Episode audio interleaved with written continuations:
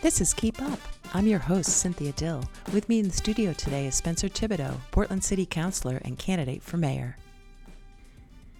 Welcome, Spencer Thibodeau. Thank you for having me. It's good to be here with another Northeasterner. Yes, uh, Huskies are us. Yes, exactly. Uh, well, I did some research on your very interesting career, Oh. and I thought since we're in sort of an identity politics phase, I would just kind of briefly go down a few things. Hmm. Sure. As far as I can tell, yes. you're um, 30, I am 30. I turned 31 on March 18th. African American, Yes. male, I'm biracial, actually. biracial. Okay, African American is the word used on your website. Yeah. But okay, biracial is thank you. Uh, male, Mm-hmm. Democrat, Yes. millennial, Yeah, I guess I'm a millennial. Yeah. 30 years old. Yeah, Okay. Adopted by white parents at three weeks. uh, that's correct. Yeah. Lifelong Mainer. Lifelong Portlander. Yeah. And uh, so my question is, are is your pronoun he?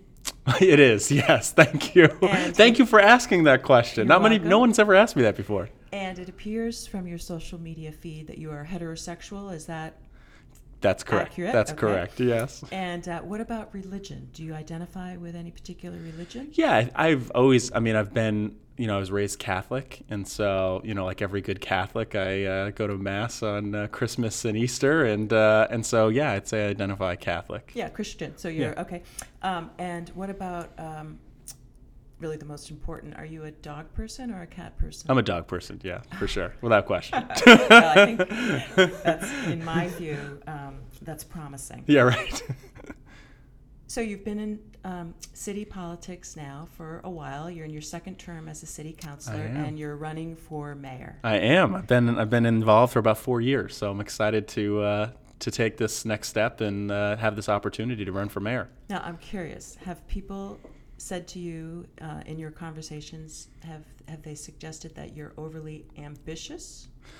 You know, no. I mean, I think, look, I, I think my age certainly um, has always been something that people ask me about. You know, I, I started practicing law when I was 25. And so when I'm on the other side of a deal, no one asks me if I'm overly ambitious. Um, you know, look, I think I've, I've got a good record on the city council. Um, my district, uh, District 2, that I rep- represented for four years, um, demands results. And that's what I provide to that district and you know, I, you know, I've never been. No one's ever asked me if I was overly ambitious, but uh, but I'm glad that uh, that you did ask the question. Now, what about um, so you are running for mayor, and if you are successful, you'll have to give up your job at Verrill and Dana, where you now work as Correct. a lawyer. Right? Yeah. Now, is it fair to say that as a councilor, you have to balance the competing interests sometimes of your clients and your constituents? Is that You know, that actually comes up less. It's come up less than I think people thought. You know, I think the attack line from my opponents when I first ran was that uh, I was going to have to recuse myself all the time. And, you know, throughout the history of the council, there have been a number of attorneys who have served. Um, you know, from my perspective, I try to do my best in identifying those things early. And so, um, do the positions of your business clients though inform your opinions about things generally? No, I mean I'd say my my life experience does. I would say, you know, I I review the same materials my colleagues do. I meet with most of the same people my colleagues do and I try to make the best decision I can based on the facts that we have in front of us for every single decision. Okay. But I think my my legal background certainly prepares me to analyze things in a way maybe my colleagues wouldn't and maybe at a rate that my colleagues wouldn't, right? And so I think I think that experience certainly helps. Okay, where I'm going with this Yeah. is what I was um, exploring a little bit is whether if you became a full time mayor, Mm-hmm. if you might kind of go to the left a little bit. Like I think people have described you in the media Hmm. sometimes as being conservative. Right. in the in the big scheme of things as a Democrat, Right. not a conservative Republican, but a conservative Democrat. So, do you think perhaps being mayor, your your your politics might uh, shift a little to the left, or no? I, you know, to be honest with you, I don't, I don't know. I mean, my, you know, I've had this conversation my entire life. I've kind of felt like a bit of a chameleon, right? I've always been, uh, uh, you know, not black enough, or you know, too white, or you know, not conservative enough, or right, I, I, or too conservative, right? And so for me, that's not really the way that I, I do business. I mean, I'm, an, I'm analytical. I analyze every situation as it comes forward. I feel like I've made decisions that um, are impactful for my district, but I, I don't think. I think at this job and at this level, the municipal level, people expect if if a sidewalk doesn't get plowed, people expect it to get plowed. They don't really care whether I'm a progressive, a Democrat, a Republican, or conservative. They just want it fixed. And so my job is to work with the manager, work with my colleagues, get it done. That's yeah, but I think I would say that the mayor um, isn't going to be out fixing the roads. The mayor is going to be like kind of isn't the mayor sort of the spokesperson for the council? Uh, the mayor is, I think, the chief marketer of the mm-hmm. council and of the city. Um, I don't presume to speak for anybody, and I think that is part of the problem with this current mayor. Um, I think what I think what the council uh, and what the charter sets forth is a proactive mayor, a mayor who can uh, set some of the policy goals, but really the success of the mayor derives from the success of the council. That's how I've always approached the job. That's not going to change if I'm elected mayor.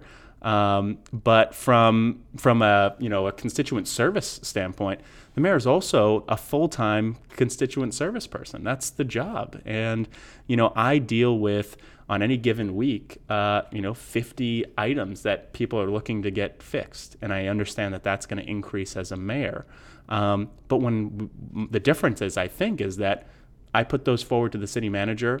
He provides staff the update, and then he executes. And I is think that's what people are looking. Back, back you in this race? I don't think the city manager is going to back anyone in this race. I think, I think that first of all, I think that would be uh, improper. Um, but I think that certainly um, the issues that have been going on with this current mayor are well documented in the press and um, you know, I think rightly so. The city council has pushed back um, uh, when this mayor goes rogue.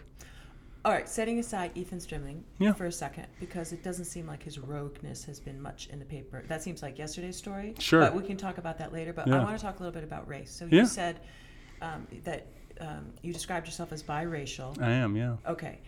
Um, how has your race impacted your politics? How's my race impacted my politics? I mean, I think, you know, I, am not sure that it has, um, but I appreciate the question. I'm, I do not think it honestly has. I think, you know, race is something that I've dealt with at a young age, tried to figure out who I was, especially in a family that was different than me. I have a sister who comes from a different family, but she is also um, of mixed race as well, biracial. Um, my parents are white. I think I grew up in one of the whitest states in the entire country.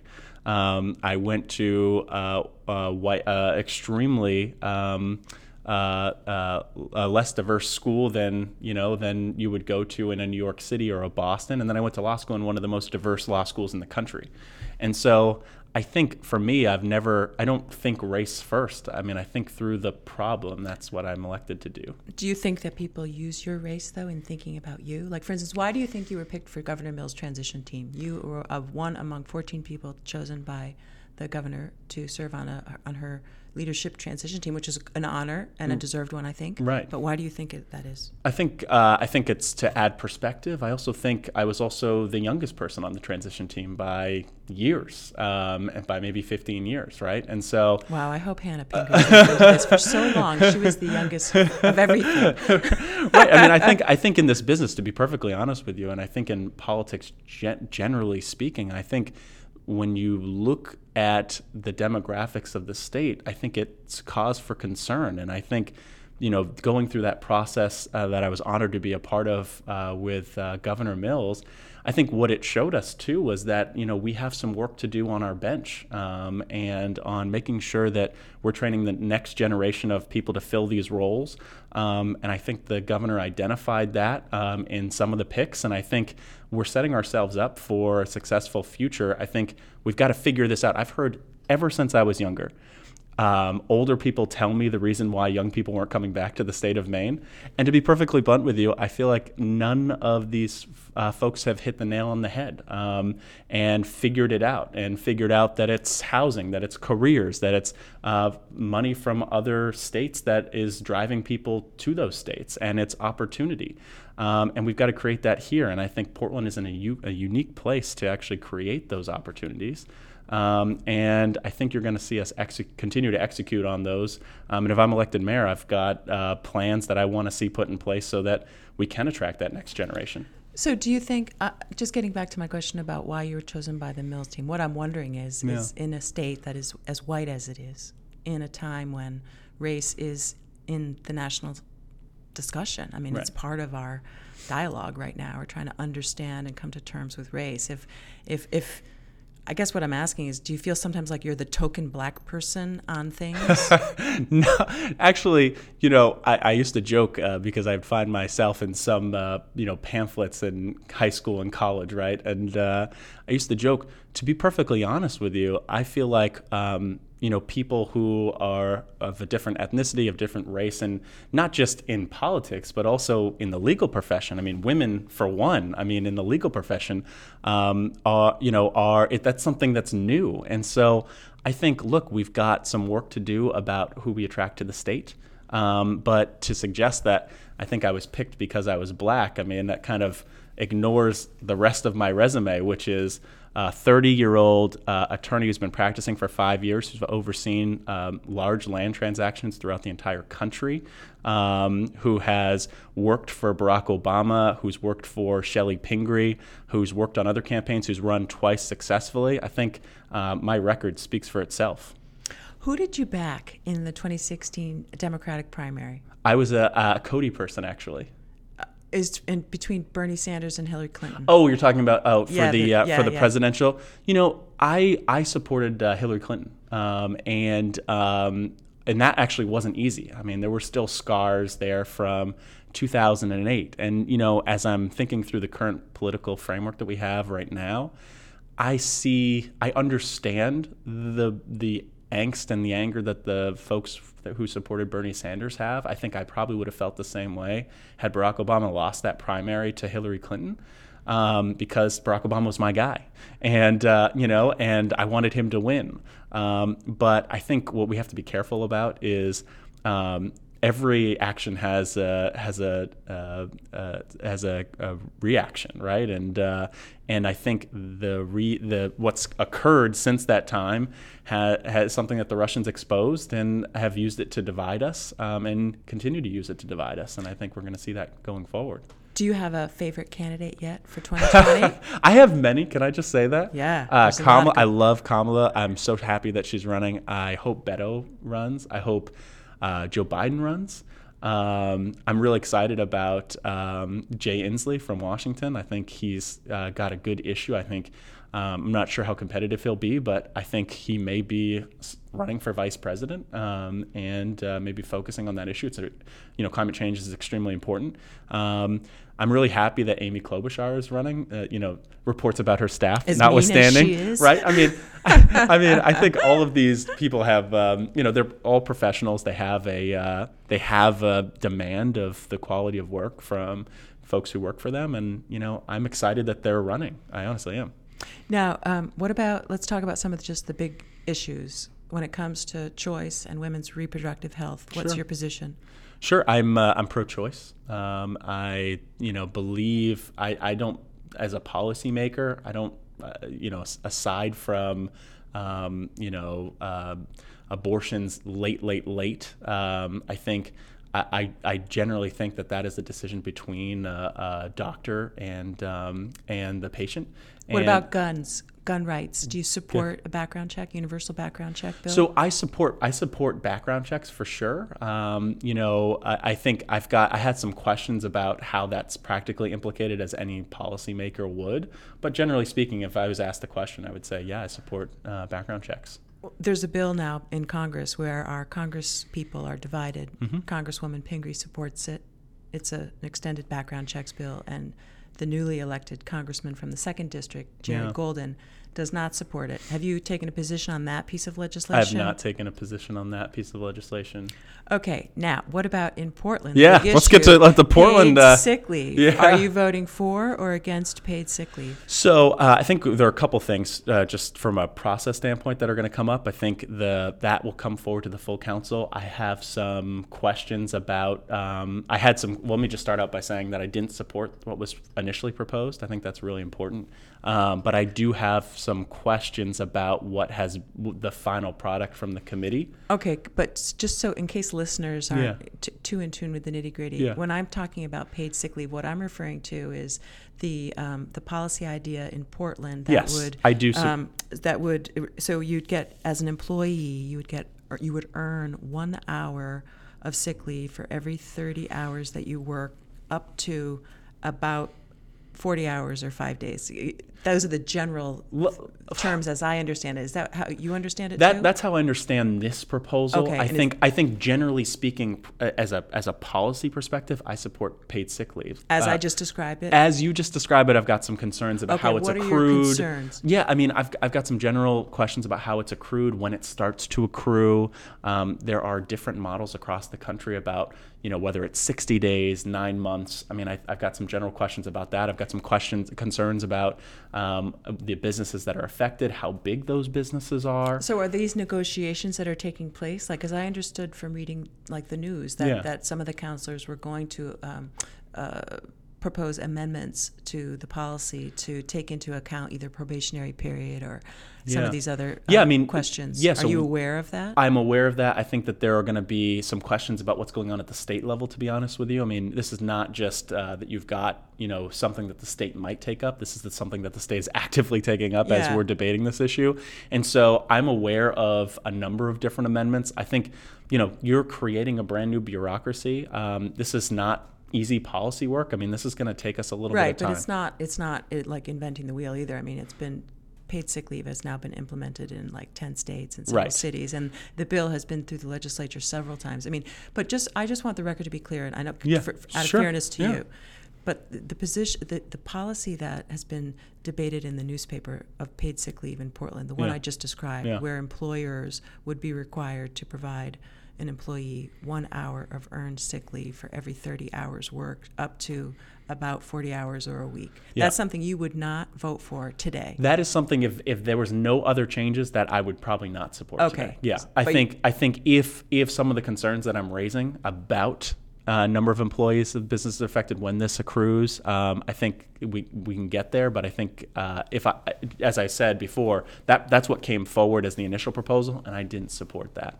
Okay, what about the housing bond? Do you support the $7 million housing bond? No. Why? well, Um, first of all, just for listeners, quickly describe what it is. Yeah, so this is this was a proposal that was put forward by the mayor um, with uh, without any projects in mind to essentially try to capitalize the housing trust fund with seven million dollars um, to be used uh, in public-private partnerships to create housing. And I think from my perspective, we've identified. I'm on the housing committee. Um, we've identified a few other ways to do it um, by um, not borrowing one uh, seven million dollars without any ideas of projects we're going to use this for, or you know the you know, kind of glossy um, one one sheet that you get that says this is going to create 1,100 units of housing. It's quite frankly, it's not. Um, we've seen in our public-private partnerships with home funds um, that you don't need that much money to partner with um, folks who are looking to build affordable housing. But I think just to be clear that to me actually the the question about whether we're going to bond seven million dollars misses the mark about the diversity of our housing stock um, that we need to talk about. We've got two and three unit, uh, two and three bedroom apartments. Um, but uh, we're not focusing on the folks who are actually taking those off the market when they, those folks, single folks, could be, you know, living in a 600 square foot micro unit um, that's workforce housing. And so we've got to talk about how we can diversify, create new housing, not just affordable housing, but also workforce housing, so we can get to uh, and address some of the the issues um, that I talked about with maintaining and keeping our young population here. Are you going to try to get the Realtors Association to back you in the race? not, no, I'm not. no, I mean, I, I, I don't think anyone actively sought uh, that endorsement. um, okay, how about um, the uh, universal pre-K? Are you supportive of, of Yeah, from- public funding of universal pre-K? From a policy perspective, I absolutely am. I think you know the as with everything, the devil is in the details, and I think you know the uh, school board has brought forward an interest uh, three ways forward. Um, I know that they had a meeting earlier this week to kind of discuss those things. And so I'm actually really excited for the proposal that's coming forward um, for us to debate. I think the question is is how we fund it and how we make that work. And I think it's about priorities. So. Where do you think the new shelter should be for Portland's homeless community? Oh man, do I have unlimited funds? no, no, you don't. So, unfortunately, uh, I think from a process perspective, I think we're ultimately my preference would actually uh, for it to remain um, somewhere on the peninsula. Um, you know, I've I I think why? Um, because I think if we're not going to do more than one low barrier emergency shelters, I think the um, the effect of what we're causing by moving it off peninsula um, would uh, create uh, would exacerbate the problem. I think people, I think there's a population that would utilize those services, and I think rightly so if it were off peninsula, and I think they'd be better for it. Let me just be clear. Um, but I also think that there's another population that uses it out of convenience and that wouldn't go off peninsula to uh, seek those services and may end up sleeping in the park or at you know at, in somebody's doorstep. And I don't think that that's good policy either. Now, um, how about climate? I know you are on the transportation and sustainability. I chair it. Chair, I chair it, the committee. Yes. Yeah. Um, and um, one of the um, council-backed plans is the Power Portland, or, or, I guess the plan is to power the city of Portland Mm-hmm. operations with renewable energy by 2040. Yeah, so that's a so that would be 100% clean renewable energy by 2040. Okay, so is that a resolution that's passed? That has been passed. That was something I put forward um, a, uh, maybe two years ago um, to kind of get us on. We're starting our long long term climate action planning with the city of South Portland to address um, not just how uh, the in climate affects both of our cities, but how we move people around, um, what we require as far as energy uh, efficiency for homes.